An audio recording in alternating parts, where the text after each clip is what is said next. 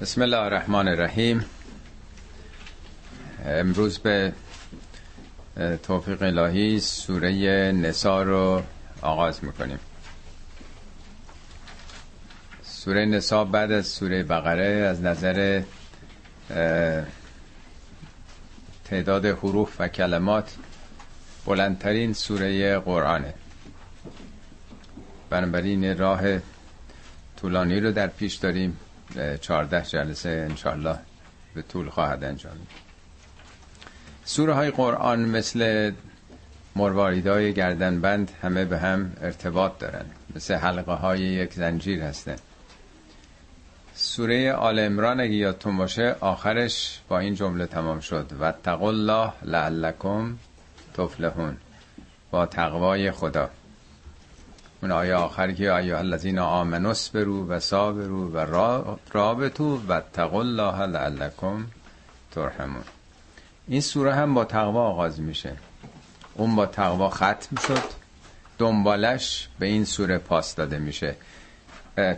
114 سوره قرآن مثل 114 فصل یک کتاب هستن که مطلب وقتی در یک فصلی به یه جایی می‌رسه دنبالش رو از یه زاویه دیگه فصل دیگه کتاب آغاز می‌کنه. البته موضوع تقوا در سوره گذشته عمدتا در ارتباط با اختلافات درونی جامعه اسلامی بود در رابطه با مخالفین با اهل کتاب یعنی عمدتا مخالفان بیرونی. ولی این سوره درونیه از واحد خانواده آغاز می‌کنه. از همون ابتدا درباره خانواده است یتیما و مسائل درونی جامعه اسلامی. آیات این سوره عمدتا در سال ششم هجرت یعنی 13 سال که بعثت بوده در مکه سال ششم میشه 19 همه بعثت یعنی سالای آخر دوران رسالت پیامبره. بخشش در سال ششم هجرت بعضی هشتم یه چندتایی هم در آخرین سال رسالت پیامبر. بنابراین مسائل تشریعی انتهای دوران رسالته. که حالا خب می‌خونیم مطلب رو. بعد از این جنگ هاست بعد از اینکه جامعه داره شکل می‌گیره و مشکلات و مسائلی رو جامعه پدید آورده.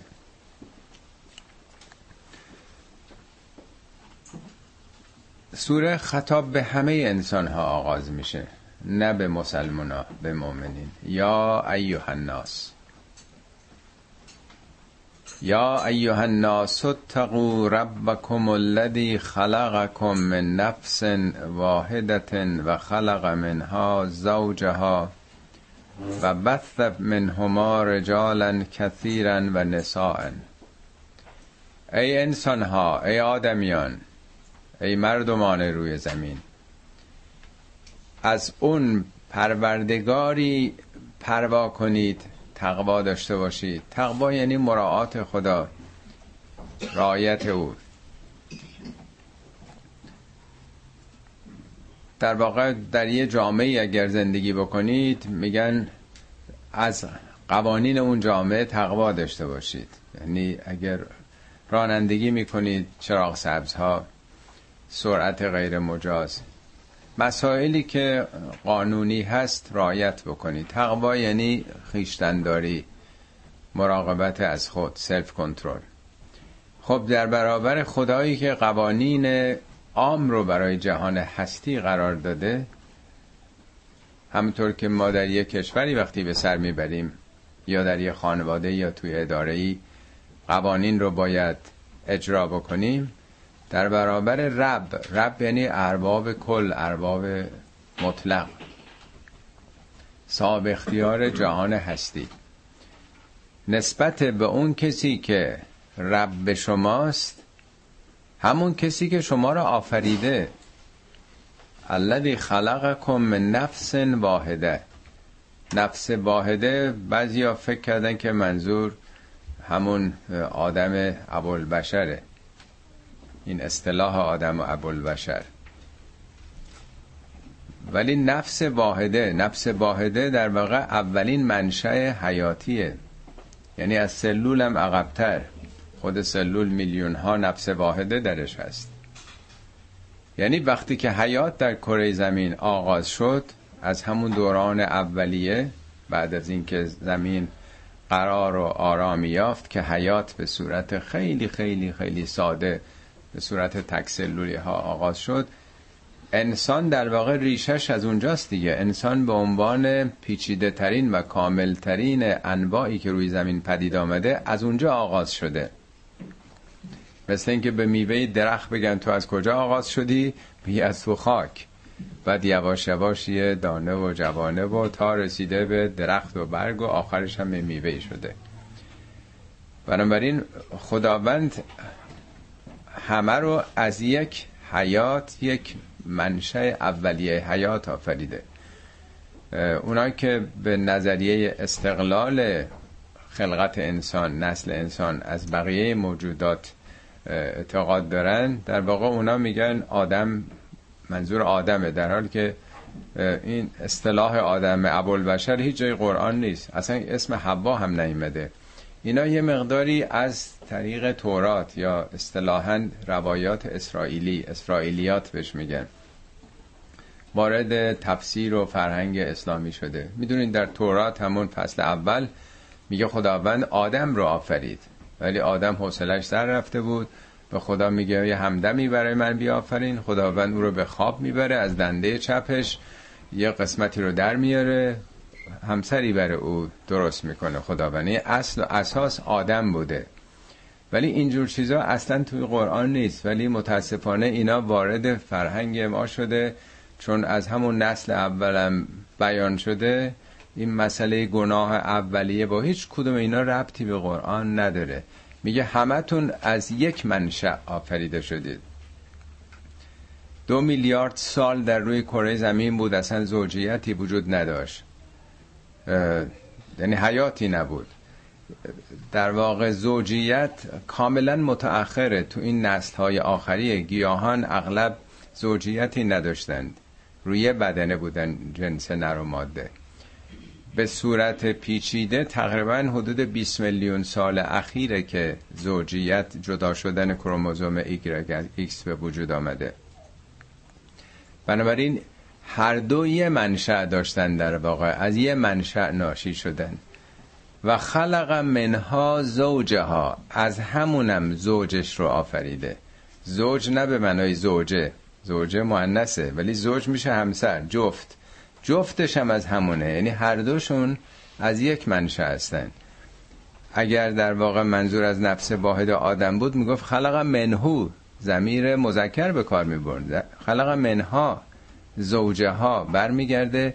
این در واقع زمیر مهندس مجازی به نفس واحده نه به آدم. و بث منهما رجالا کثیرا و نساء از اون نفس واحده مردان و زنان فراوانی بیشماری گسترش پیدا کردن رو کره زمین. یعنی حیات از یه نقطه آغاز شده. خب این پروا داشتن نسبت به کسی است که حیات رو در روی کره زمین از یه نقطه صفر آغاز کرده. همینطور که خود جهان از بیگ بنگ آغاز شد حیات هم از یه نقطه آغاز شد. این خودش یه ربوبیته. رب یعنی کسی که داره اداره می‌کنه تربیت می‌کنه سامان میده در واقع مدیریت می‌کنه. یعنی همینطوری نیست بگن از فلان شخص اطاعت کنید. از کسی که او آفریده او داره اداره می‌کنه. اونم از یک حیات اولیه. اونم همه انسان ها دومی باز تقواست ولی اینجا تقوایی از اللهه. اولی اتقو ربکم. آیه بعدیش یعنی آیه بعد که نه نیمه دوم و تقو الله الذی. از اون الله حالا تقوا داشته باشید. رب اون بعد ربوبیت و اداره کنندگی. او رو میرسونه مثل رئیس در واقع.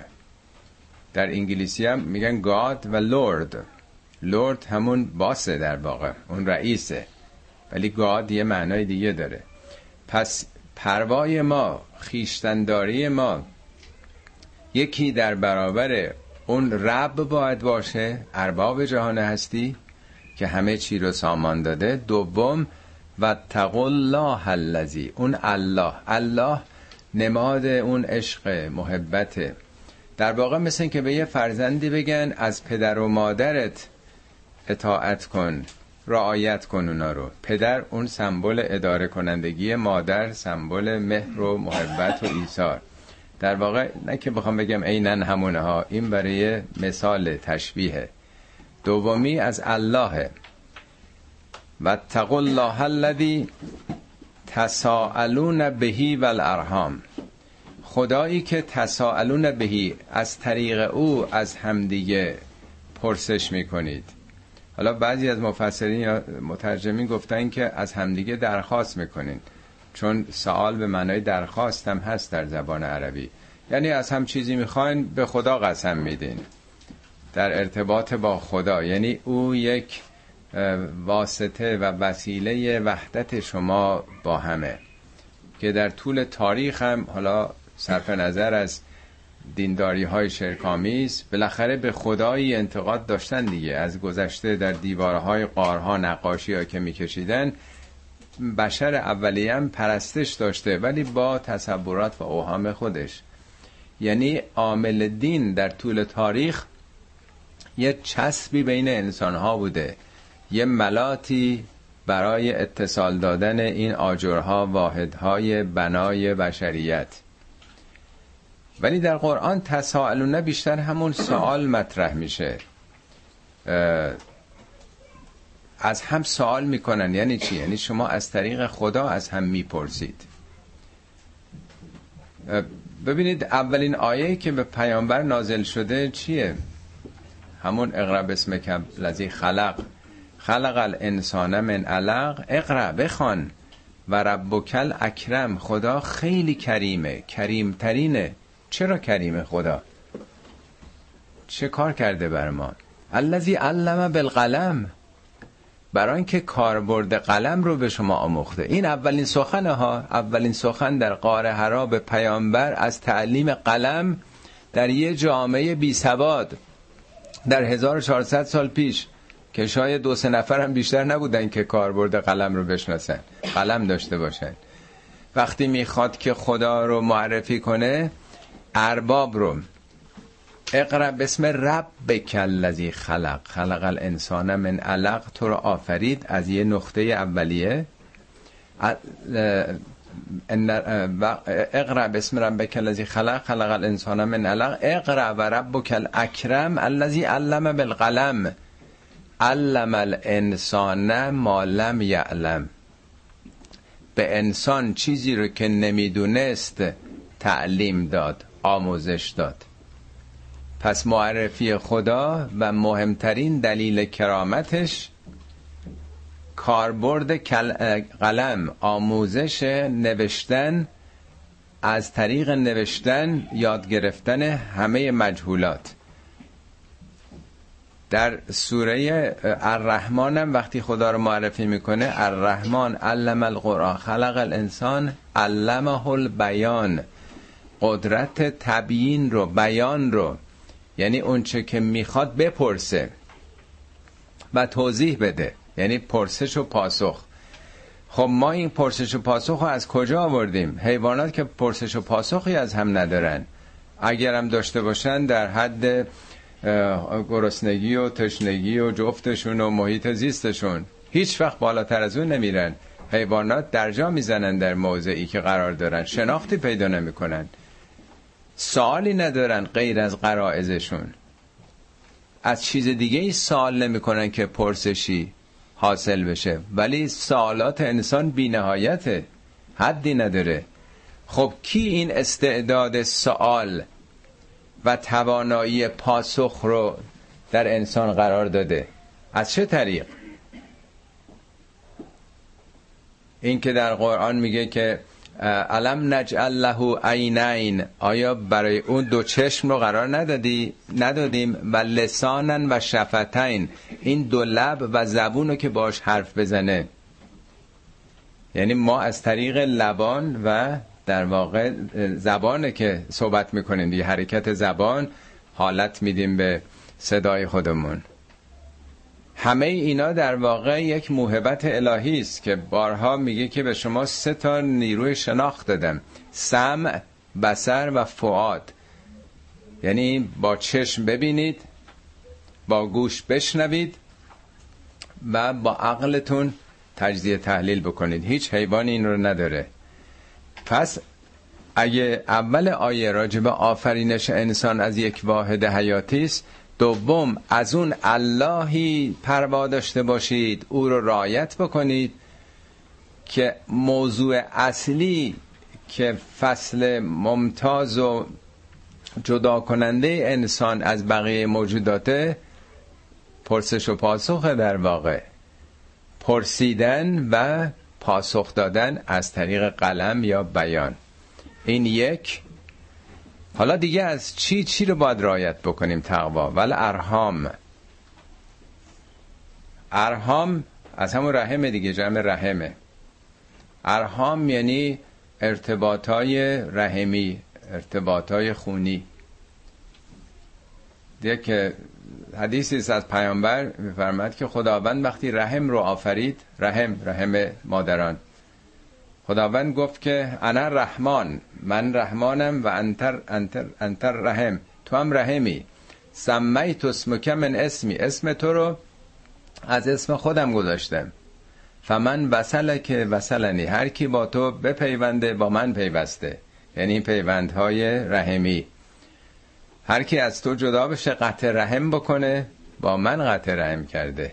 یعنی خداوند مثل اینکه از اون مهر و محبت خودش در دل مادر قرار داده. یک مایه و پایه خدایی است در دل انسان. این فداکاری این ایثار مطلق بدون چشم داشت به هیچ عکس عملی از ناحیه فرزند خورسال تمام شبش رو بیدار باشه به پای فرزند خورسالش همه چی شده از همون دوران اولیه حمل و نقل تا حمل تا زایمان تا آخر عمر. هفتاد 80 سالش هم بشه فرزند. بازم مادر همش به فکر اون هستش. از کجا آمده این مهر و محبت؟ میگه خداوند گذاشته. اسمش هم از اسم رحمان گرفته شده. پس دومین عاملی که انسانها رو به هم دیگه پیوند میده عامل ارهامه مادر و پدر خواهر و برادر. بعد دیگه هی گسترده میشه پسرم و پسر خاله. همینجوری یک عامل دیگه. چرا قوم و خیش و قبیله و عشیره و اینا از کجا اومده؟ میگه هر دو اینا رو رعایت بکنید. هم تقوای نسبت به اون الله و هم نسبت به ارهام. سله رحم پیوستن به رحم به خیشاوندان. ان الله کان علیکم رقیبا. خدا بر شما مراقب رقیب مبالغه مراقبته. خدا کاملا مراقب شماست. شما قائب نیستین. یعنی همه عملکردتون در منظر و مرعای خداست. خدا می‌بینه میشنوه. خب چون سخن از خداست و پیوندهای رحمی خیشاوندی آیه بعد بلا فاصله میره سراغ یتیمان. اونایی که محرومن از سرپرست.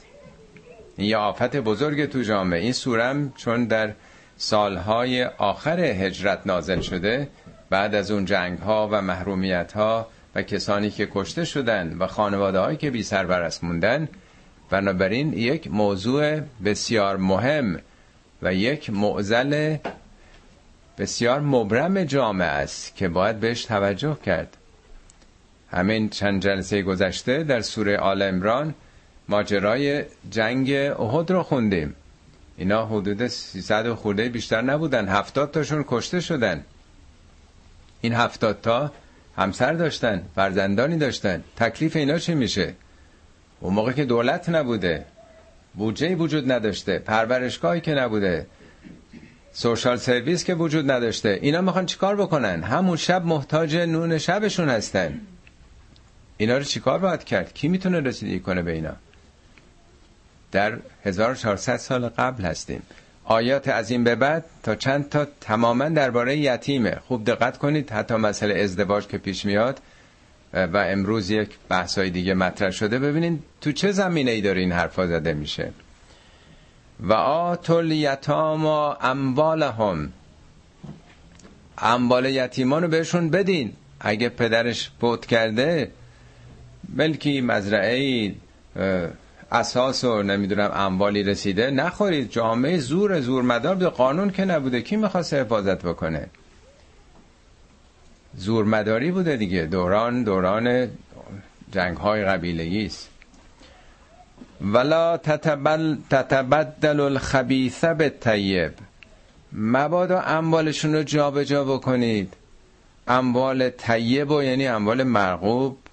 با خبیث خبیث ده طیبه. یعنی اگه تعبیر امروزی یه فرش ابریشم داره یه فرش خرسکی بهش ندیم. بگه خب پدر یه فرش گذاشته. آیا هم همون فرش دیگه. یه زیلو بهش بخواین بدین. یعنی نمی‌تونید انبارشون رو بخورید نمی‌تونید جابجا بکنید. اون چیزی که داره یه نوع در واقع کهنه و به در نخورشه بخواین بهش بدید ولا تأکلوا اموالهم الى اموالکم مبادا اموال اونا رو به سوی اموال خودتون بکشین بخورید. پس یا همش خورده میشه یا تبدیل میشه یا مخلوطش می‌کنن. اگه زمینی هست خب کشاورزی توش می‌کنن ولی سودش رو خودش می‌بره. اگه پولی هست تو حساب خودش می‌ذاره سودش می‌بره. یعنی بکشید به سوی خودتون به سوی اموال خود. نه باید مستقل باشه جدا باشه. حساب و کتابش باید تفکیک شده باشه. انهو کانهو بن کبیرا. این کار یه گناه بسیار بزرگیه. اگر بخواند کسی که سرپرست نداره کسی نیست دفاع بکنه از حقوقش شما بخواین حقوقش رو پایمال بکنید. آیه بعدی راجع به قسط و عدالت بین یتیمان. جای دیگه قرآنم آمده. آیه 127 همین سوره میگه که ان تقوموا للیتاما بالقسط. قسط یعنی عدالت اجتماعی. این پدرش از دنیا رفته. خب عدالت رو درباره اینا. اون جانش رو داده. خب شما باید حفظش بکنید. ولی اون موقع که بودجه نبوده. مردم هم فقیر بودن. چیزی نداشتن بخورن. چگونه می‌تونن خانواده های اینا رو حفظ کنن؟ ممکنه 5 6 تا بچه داشته باشه. معمولا اینا زور به خانواده خودشون می‌رسیدن. عاطفه و احساس هم نداشتن به زن به دختر. بچه خودشون هم تا چندین سال قبل تو خاک می‌کردن دخترها رو. اینا رو خوندیم تو قرآن دیگه. آ چطور ممکنه که بیاد یه خانواده کسی دیگر رو بخواد اداره بکنه؟ پس اصل و اساس اینه که جامعه مسئولیت داره که اینا رو حفظ بکنه. آیه بعد میگه خب اگه نتونستین و ان خفتم اگه خوف داشتید الله تقسطو فلیتاما که نمی‌تونید قسط قسط یعنی عدالت اقتصادی عدالت در واقع مالی بین اونها برپا بکنید. حالا چیکار کنید؟ فنکهو ببینید خداوند که اید ایدئالیست نیستش پرفکشنیست که همه باید این کار. خب واقعیتش اینه که فقیرن ندارن انگیزم ندارن. چرا بخواد بره یه خانواده دخت خانواده دیگر اداره بکنه؟ هم ندارن و هم انگیزه ندارن. میگه خب نمی‌تونید میترسید نتونید میترسید اینا ضایع بشن. خب ازدواج کنید باشون شوهرش فوت کرده ازدواج بکنید. فنکهو ما تا بلکم من النساء. از اون زنان. چون یتاما فعل جمع پسر و دختر یتیمه.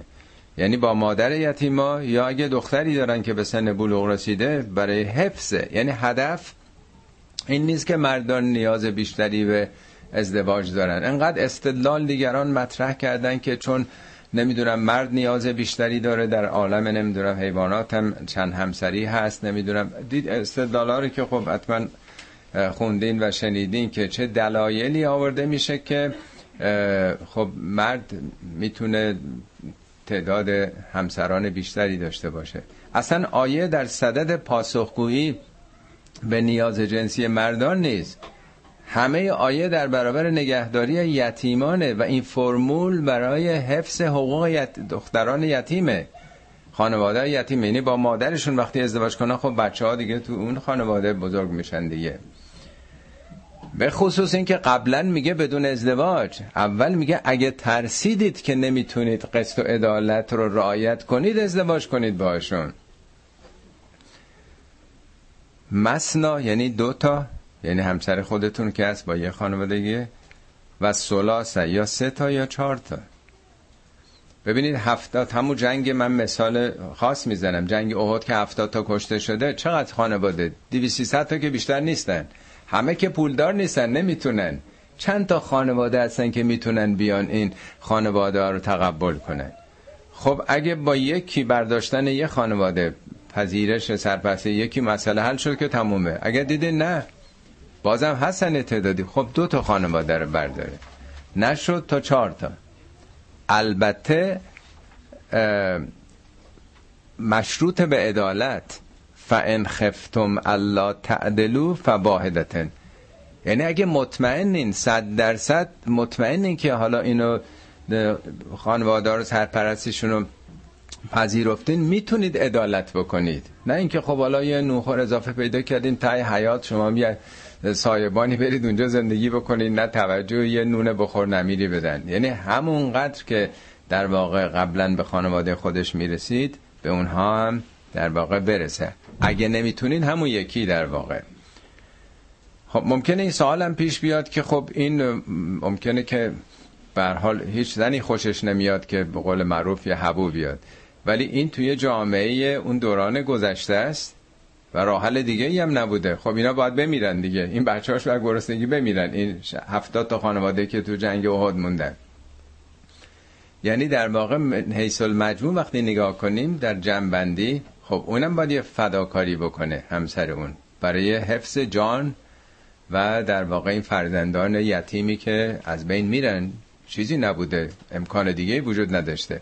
فراموش نکنید از اولم عرض کردم بدون ازدواج میگه. میگه اگه نمی‌تونید انگیزه ندارید خب از طریق ازدواج اینا رو زیر سرپرستی خودتون بیارید. اگر مطمئنین عدالت می‌کنید. خب یا اون زنا او ما ملکت ایمانکم. ملکت ایمانکم این مسئله همون کنیزانه که 15 بار تو قرآن ما ملکت ایمانکم که خیلی هم ایراد اولا هم راجع به این چهار همسری بدونید که قبلش بخونن بعدش بخونن که این در چه رابطه ای آمده. ها اسلام گفته چهار تا همسر. نمی‌دونن که این آیات در چه کانتکستی بوده در واقع تو چه شرایطی. ما ملکت ایمان کنم به قول آقای طالقانی میگه این مازی آمده. ملکت آنچه که قبلا مالک شده دستاتون. یعنی تو جنگ ها قبل از اسلام به حال بوده تو اون جامعه. بودن دیگه. مثل 40 50 سال پیش تو خونه ها نوکر و کلفت بودن تو جامعه. چیکارش میشه کرد؟ اینا از قبل بودن. حالا دیگه معمولا کمتر کسی به این شغل ها وارد میشه. هیچ جا نگفته تملککم به صورت مزاره یا نگفته مملوککم. اینا رو خیلی قشنگ آقای طالقانی توضیح داده. ایشون میگه که در جنگ هایی که مسلمان ها اسیر گرفتن جنگ بدر حدود هفتاد تا اسیر گرفتن در فتح مکه و در جنگ هنین میگه 6 هزار تا در هنین دشمنان اسیر شدن. پیامبر در واقع اون چیزا که یکی دو نفر بوده که مثلا سهم چیز می‌شده رهبری پیامبر میگن آزاد کردن. بقیه انصار مهاجر انصار همه آزاد می‌کنن. آقای طالقانی میگه حتی یه نفر در زمان پیامبر کنیز نشدن برده نشدن. البته بعد از اینکه گذشت اون دوران در زمان بنی امیه و بنی مروان و بنی عباس دیگه بردگیری و کنیز دیگه خرید و فروش همه اینا تو جامعه اسلامی مرسوم شد. به همون در واقع عادت دوران جاهلیت. حالا اینا رو تو پاورقی هم از قول مرحوم طالقانی نوشتم که پیامبر این کارو نکرد. همه اینا مربوط به گذشته بوده که تو جامعه کنیز بودند. بله ذالک ادنا الله تعولو این بهتر از اینه که شما در واقع ستم نکنید. یعنی قسط و عدالت رو بین این همسرانی که به صورت موقت اینا یه نسخه مقطعی و موقت برای جامعه خاصی که اون دوران وجود داشته. البته شاید تا 100 سال 200 سال هم مشکلات دیگه بوده تو جامعه اسلامی که چند همسری هم بوده در دوران بعد. ولی به حال یک امر عمومی نیستش که همه چنین حقی رو داشته باشن. لاقل این آیه نشون میده اینجا تنها موردی است که از چهار همسری سخن گفته تو قرآن. موضوعش کاملا صد درصد روشنه که در چه زمینه ایه خب حالا چون مسئله ازدواج پیش آمد اینا یتیم من دیگه. میگه یتیم که خب سرپرستی نداره. حالا بریم مثلا چون خیلی ها نقشه کشیده بودن دندون تیز کرده بودن این دختران یتیم رو یا مادرانشون رو بگیرن. چون مهر یه چیز جدی بود اون موقع. مهرم باید اول می‌دادن. میگه با آتون نساء صدقاتهن نهلتن. صدقات همون مهره مهریه یا به فارسی میگن کابین. مهرشون رو بدین. الان تو جامعه ما مهر که اول کسی نمیده. مهر اندل مطالبه است در واقع بعدها. انقدر نرخش رو بالا بردن کدوم جوان می‌تونه اول ازدواج یه همچین مهری های سنگینه بده. واگذار میشه به بعد. ارزش پولم انقدر پایین میاد بعد از ده 20 سال در واقع یه بیستم اونم نمیشه. معمولا موقع طلاقی که مطالبه مهر میشه. اولا اسم همه جای قرآن اجور بهش میگه. یا اجورهن. شیش بار آمده. تنها جاییست تو قرآن که میگه صدقاتهن. صدقات از ریشه صدق میاد. یعنی صداقت عشق صداقت ازدواج ایجاب می‌کنه که مایه بذاری بدی یه چیزی. و این نه دروغ فریبه. می‌خوای بهره برداری بکنی. می‌خوای در واقع به کامجویی برسی. اگه واقعا می‌خواد تشکیل خانواده بدی صداقتش اینه که اول مایه بذار از خودت. بسیار جدی بوده. در همه جای قرآن ازدواج با مهر آغاز میشه. حالا تشبیهش خیلی جالبه. این نهلتن حالت دادن مهری است. یه وقت هست که آدم مجبور بده ولی با کراهت با منت. نهله از همون نهله. نهل چیه؟ زنبور اصل. نه اینکه نیش بزنید. کار زنبور اصل چیه؟ روی هزاران شهد گل میشینه. اون شربت شیرین رو اصل رو تهیه می‌کنه دیگه نیست؟ رایگان هزاران بار میره و میاد. محصولش خالصه میگه فیه شفا للناس. در واقع می‌خواد بگه اصلوار بدید. همونطور که اون انطور رایگان بهترین شیرینترین و خالصترین و یعنی شروع این رابطه با یک صداقت و با یک هدیه شیرینه که مهریه تعلق گرفته. ارز کردم که حالا معمولا در واقع میشه, میشه گفت مهریه دستگله یه دستگل بسیار با ارزش. دستگل رو موقع شروع ازدواج میدن نه بعدها که دیگه گذشت و چهار پنج تا بچه اومد و یا موقع طلاق. اون موقع که بعد از طلاق که موقع دستگل نیست. پس مهریه جاش همون اول زمانش اونجاست. فان تبن لکم ان شیئن حالا اگه با تیب نفس خود اون دختری که به اصطلاح به خواستگاریش آمدن خودش از یه چیزیش ان شیئن. حالا به تعبیر امروز مثلا بگیم مگه صد میلیون مثلا تعیین شده بگی آقا ده درصدش رو نمی‌خوام اون موقع که اینجوری صورت پول و اینها نبوده. اینجا نمیگه به رضایت. رضایت ممکنه توی شرایطی باشه بالاخره راضی بشه. ولی دلش خوشنود نیست. دلش می‌خواد که همون مقدار رو می‌گرفت. تبنه تیب نفس. یعنی علاقمند شدن این پسر و دختر عاشق هم دیگه شدن. اون پیش خودش میگه آخه حیف این همه بهش فشار اومده این پول داده. بذار من یه کمکی به اون بکنم اول زندگی. نه این قسمتشو نمی‌خوام. اینو صرف نظر می‌کنم میگه اگر حالا اون با تیب نفس با علاقه با میل و رغبت بخشیشو پس داد تو غیرت چیز نشه آه نمیشه بگیریم. بعد مردم چی میگن؟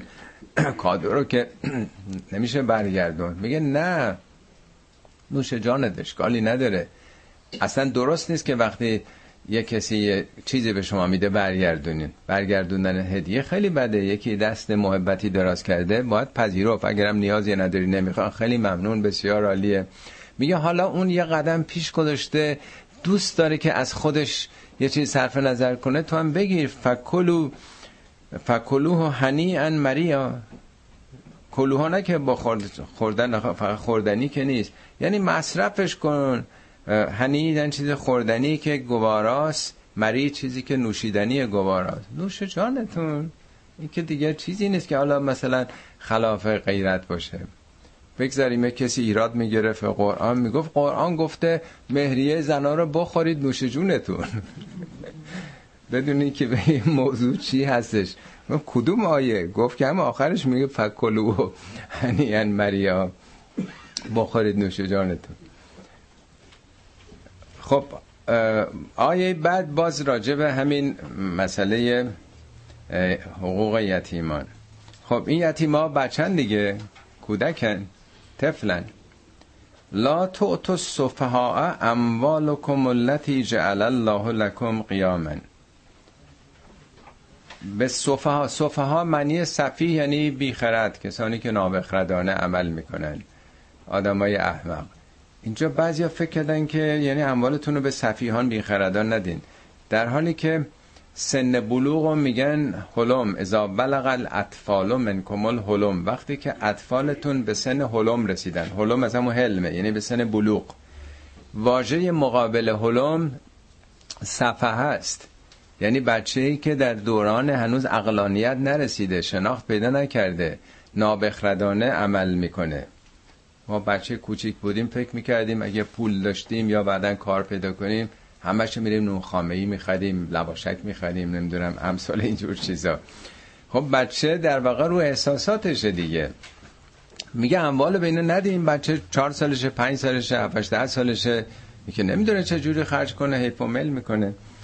ولا تو صفها اموالکم التي جعل الله لكم قیاما این اموالی که وسیله قیام جامعه است. قیام یعنی برپایی رشد و اقتصادی. ببینید میگه اموالکم. این اموال مال اونه. ولی اموال از یه طرف مالکیت خصوصیش مال یه کسیه ولی اموال مال همه است. اگر این میز و صندلی داره فرشی داره جامعه اینا رو تهیه کرده. همه درش در واقع در ساختش نقش داشتن. بنابراین درست این مالکیتش مال اونه. ولی اگه بخواد حیف و میل کنه و از بین ببره خب این دیگه در واقع صدمه به اقتصاد جامعه می‌خوره. بنابراین برای حفظ این اموال که از یه زاویه دیگه متعلق به هم است ندین دست بچه ها ورزقو هم فیها. در این اموال اونا رو روزی بدین. یعنی از همون مالی که مونده براشون غذا و اینا تهیه کنید. وکسو هم لباس و پوشش براشون تهیه کنید. یعنی در واقع اگه اموالی مونده با همون اموال خرج خودشون. با چیز شما با مدیریت شما خرج بکنید. و قول لهم قولا معروفا. با اونا به گونه ای که عرف پسند باشه صحبت بکنید. ببینید چقدر نکات مهمیه. تنها مسئله لباس و خورد و خوراک بچه نیست. مسئله شخصیت او. کرامت انسانیش هم مطرحه. بنابراین مجاز نیست که با زبان تحقیر یا توهین. می‌دونی آدم معمولا احترامات به کسی می‌ذاره که مقامات بالی عالی هستن یا بهشون احتیاج داره ولی یه بچه که یتیم مثلا کسی هم نیست ممکنه تحویلش نگیرن. یعنی با زبان احترام آمیز با اینا سخن بگین.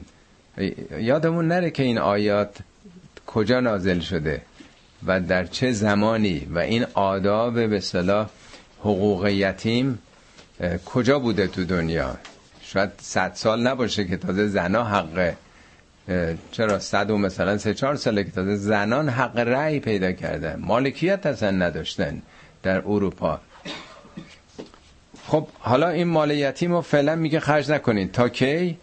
وبتلو الیتاما حتی اذا بلغ نکاح وبتلو ترجمه می‌کنن که بیازماییدشون. یعنی بفرست مثلا نون بخره بفرست مثلا بره سبزی بخره ببین که مثلا کلا سرش نمی‌ذارن. ولی ابتلا تنها آزمون نیست.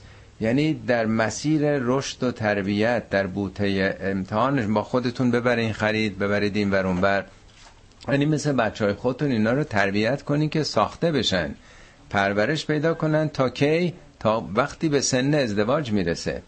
حتی ازا بلغ و نکاح یعنی حالا دیگه اگه دختره آمادگی پیدا کرده که بتونه بچه دار بشه یا اگه پسره به سنی که آماده نکاح هستن ازدواج هستند حالا فان آنستم منهم رشتن اگه احساس کردید دریافت کردید که حالا دیگه رشد پیدا کرده. یعنی کافی نیست که به سن بلوغ برسه. بعضیا بلوغ جنسیشون زودتر می‌رسن. ولی هنوز 5 6 سال مونده تا بلوغ عقل, عقل معاش پیدا بکنه. بعضی هم قبل از اینکه به سن در واقع بلوغ جنسی برسن بلوغ فکری پیدا کردن. آدم ها استثنان دیگه. معمولا همزمانه. البته دخترها زودتر می‌رسن از نظر فکری و بلوغ جنسی. پسرها با یه فاصله ای ولی این استثناها شاید یه 5 درصد ده درصدی جلو عقب بره. خب پس علاوه بر بلوغ جنسی وقتی دیدین این رشد کرده فدفعوا الیهم اموالهم. اموالشون رو کاملا دیگه بهشون تحویل بدین. ولا تأکلوها اسرافا و بدارن ان یکبرو. مبادا بخواین قبل از اینکه اینا بزرگ بشن یک برو کبیر بشن تون تون بخورید اسراف یعنی زیاده روی بکنید ریخت و پاش بکنید و بدارن در واقع یک نوع حیف و میل کردن دیگه. با شتاب بخواین حیف و میل بکنید. یعنی با عجله. به خیلی ها میگن که خب آقا ما بهش پس بدیم بذار زودتر مصرف بشه. که حالا قبل از اینکه به اونجا برسه. و من کان غنی حالا اگه وضع مالی شما شما منظور کسانی که سرپرستی می‌کنه. اگه غنی هستین فلیستعفف. افت به خرج بدین. این دست نزنید به مال اونا. و من کان فقیرن. حالا اگه کسی خودش فقیر باشه این نمی‌تونه این بچه ها رو نگه داره. فلیعکل بالمعروف. مطابق معروف یعنی عرف. عرف جامعه داوریش چیه؟ اگه این بگه که خب حالا من خدا اجازه داده هر روز بخواد چلو کباب بخوره از پول این یتیم. خب جامعه میگه چه خبره؟ ولی اگه حالا ماهی یه بار چلو کباب خور جامعه میگه اشکال نداره روزای دیگه داره مثلا چیزای ارزونتر می‌خوره نون پنیر می‌خوره. این جامعه اسراف تلقی نمی‌کنه. قرآن مرتب به عرف عرف زمانه. زمان قضاوت و داوری مردم چیه درباره این کار؟ فاذا دفعتم الیهم اموالهم وقتی که حالا اموالشون رو بهشون تحویل دادین فاشهدوا علیهم شاهد بگیرین. پس فردا نگن که خودشون ممکنه یادش بره این بچه. حالا مثلا فرض کنید سال شده یا کمتر یا بیشتر فراموش کنه یا احساس بکنه بعضی قسمت ها رو ندادن. شاهد باشه که یکی بدونه که همه اینا رو شما تحویل دادین. و کفا بالله حسیبا البته خدا حسابگره همه اینا رو می‌دونه. ببینید چه نکات ظریفی هستش. چطور همه جوانه به مسئله حقوق یتیمان رو مد نظر قرار داده. واقعا غیر از این که از جانب خدا بیاد واقعا یک انسانی در چهارده قرن پیش یا اونا که میگن پیامبر اینا رو نوشته قرآن مال اون هست اینطور جزئیات پیامبر تجربه داشته قبلا که این مسائل او بخواد بگه این قوانین رو. می‌تونه اینها در واقع ذهنیات یک انسان باشه. آیه بعدی درباره حالا ارسی است که حالا سور جلسه بعدم باز این موضوع ادامه پیدا می‌کنه. لرجال نصیب مما ترکل والدان برای رجال یعنی پسران مردان. نصیبی از اون چیزی که والدینشون پدر مادر باقی می‌ذارن نصیبی دارن. نصیب یعنی درصدی بهره ای و همچنین اقربون. یعنی نه تن از پدر مادر از دایی و عمو و عمه و در از اونام ارث می‌بره. ولی نساء نصیب مما ترک الوالدان و الاقربون همینطور برای دختران زنان. خب این می‌تونست که فاکتور گرفته بشه. بگه لرجال و نسا نصیب مما ترک الوالدون اقربان ولی وقتی جدا میگه می‌خواد بگه اونام عینا همینطور. فرقی نیست. یعنی تأکید کرده مستقل گفته اینا رو. مما قل منه او کثره. می‌خواد قلیل باشه می‌خواد کثیر باشه. معمولا آدم هم از چیز کوچیک میگذرن دیگه. حساب می‌خوان روند بکنن. اگه تقسیم ارسه خب حالا اون زمینه که تقسیم کردیم حالا تو خونه مثلا چهار تا میز صندلی بوده و فرش و اینا حالا اون که دیگه مهم نیست. همه رو میدیم به این یا به اون یعنی یه نظر خاصی. نه سر سوزنی هم باشه تقسیم مطابق این نظم باید انجام بشه. چه زیاد چه کم قاعده رو باید رعایت بکنین دقیق. نصیبا مفروزن این یک نصیب و بهره است که مفروض فرض یعنی مشخص و دقیقه. چون مسئله یتیم بود حالا مسئله ارسی هم در همون ارتباط دیگه. آیه بعدیش که حالا موقعی که می‌خوان ارث رو تقسیم کنن خب ممکنه یه دی هم فقیر و بیچاره باشن یا تو خیشابندان سهم الارسی به اونا نمی‌رسه ولی نیاز دارن چشم دوختن.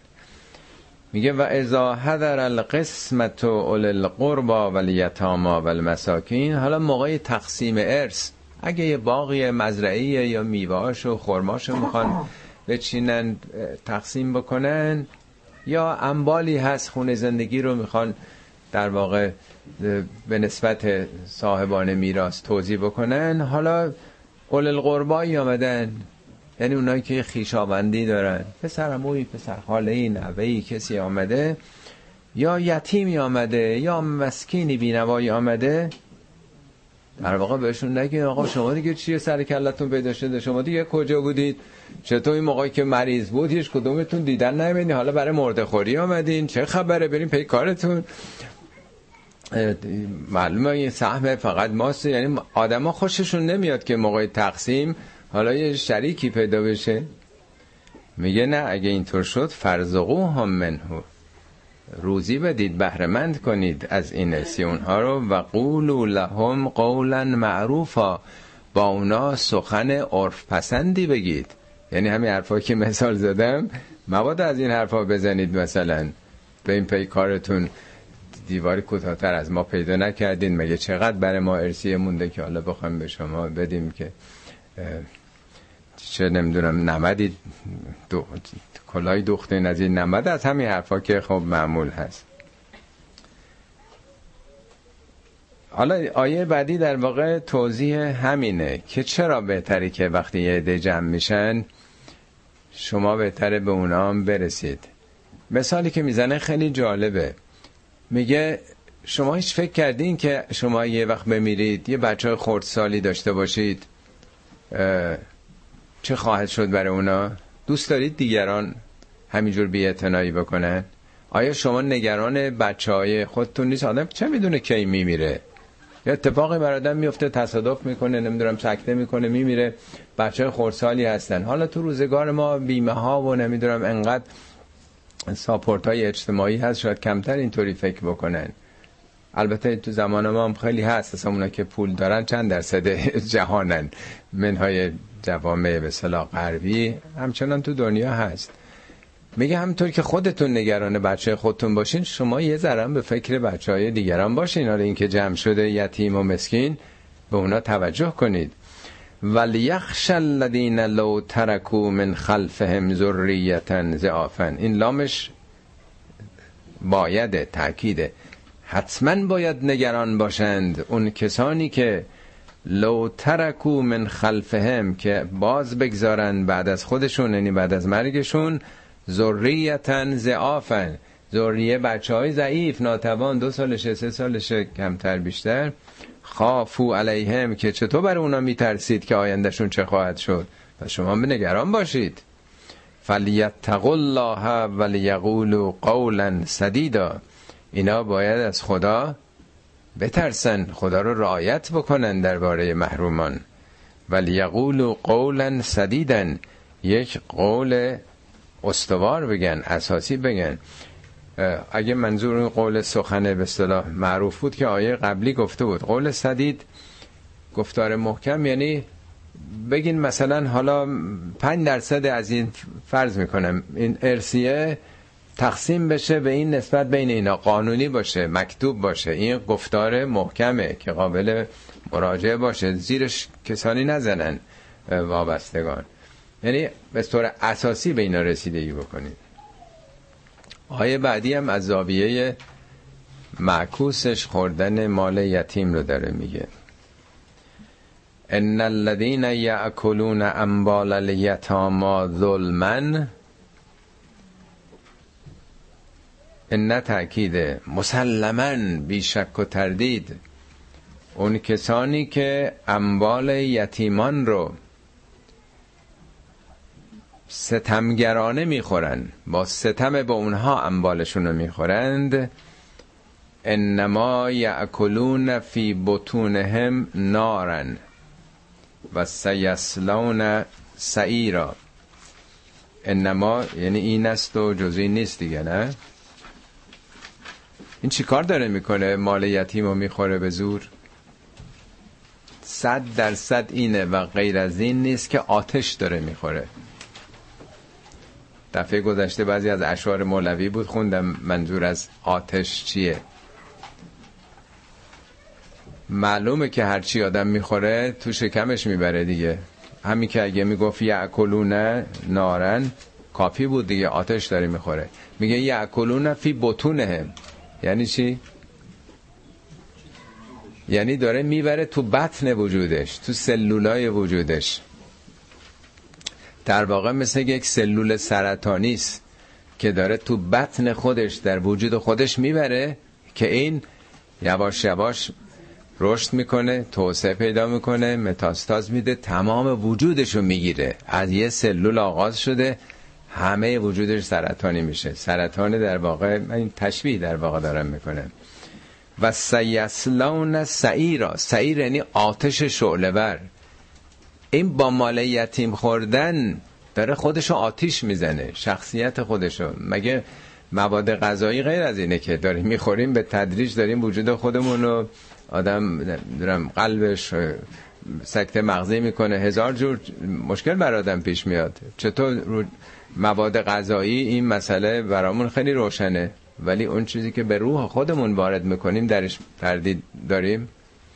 اتفاقا در سوره بقره هم آیه 174 بقره عینا همین آیه اومده اونجا درباره علمای دینه.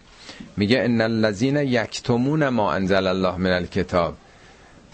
اون کسانی که کتمان می‌کنن میپوشونن حقایقی رو که در کتاب آمده در انتقاد به ظالمان به ستمگران به خاطر در واقع اینکه هوای مقلدین و دنبال رو رو داشته باشیم. از ترس اینکه مبادا حکومت برامون ایجاد درد سر بکنه میگه اینا که نمیگن میپوشونن و یشترون بهی سمنن قلیلا دین فروشی می‌کنن. یعنی اعتقادات دینی براشون دکان دو نبشه اونجا هم میگه انما یعکلون فی بطونهم نارن. اونایی که با دین می‌خوان به قدرت برسن به سروری و سیاست با دین فروشی آتش برده در وجود خودش. اونجا میگه به زودی این آتش تمام وجودشون رو خواهد گرفت. شخصیتشون به نرخ دین با فروش دین به دنیا رسیدنه. اینم در واقع آخرین آیه این بخش که هشداری است به کسانی که بخوان مال یتیم رو بخورن. همطور که ارز کردم این سوره در واقع عمدتا در رابطه با مسائل داخلی یک جامعه اسلامی من مواردی که از این به بعد مطرح میشه خدمتتون عرض بکنم. عمدتا این بخش چون اسم سوره نساء در واقع شاید بیش از همه سوره های قرآن کلمه نساء در این سوره اومده. اسم سوره هم نساء یعنی بیشتر راجع به حقوق زنانه. موضوعاتی که از این به بعد هست ازدواج ارهام نشوز و ناسازگاری زن و شوهر عدالت بین همسراست و موضوعات دیگه هم که در این زمینه است اینجا نوشته بودم بزنیم که پیدا بکنم. بله فکر توی پاورقی براتون اینو آوردم. تمام مسائلی که در واقع به یک جامعه ایمانی و در روابط خانوادگی ارتباط داره این اشاره می‌کنه. مسئله نسا 17 بار آمده کلمه نسا که فقط در قرآن 38 باره. یعنی تقریبا نصف کاربرد کلمه نسا تو این سوره اومده. راجع به اولاد راجع به وصیت یتیمان و الی آخر که حالا انشالله به تدریج به نوبت بهش انشالله خواهیم رسید. خب موفق و معید باشید.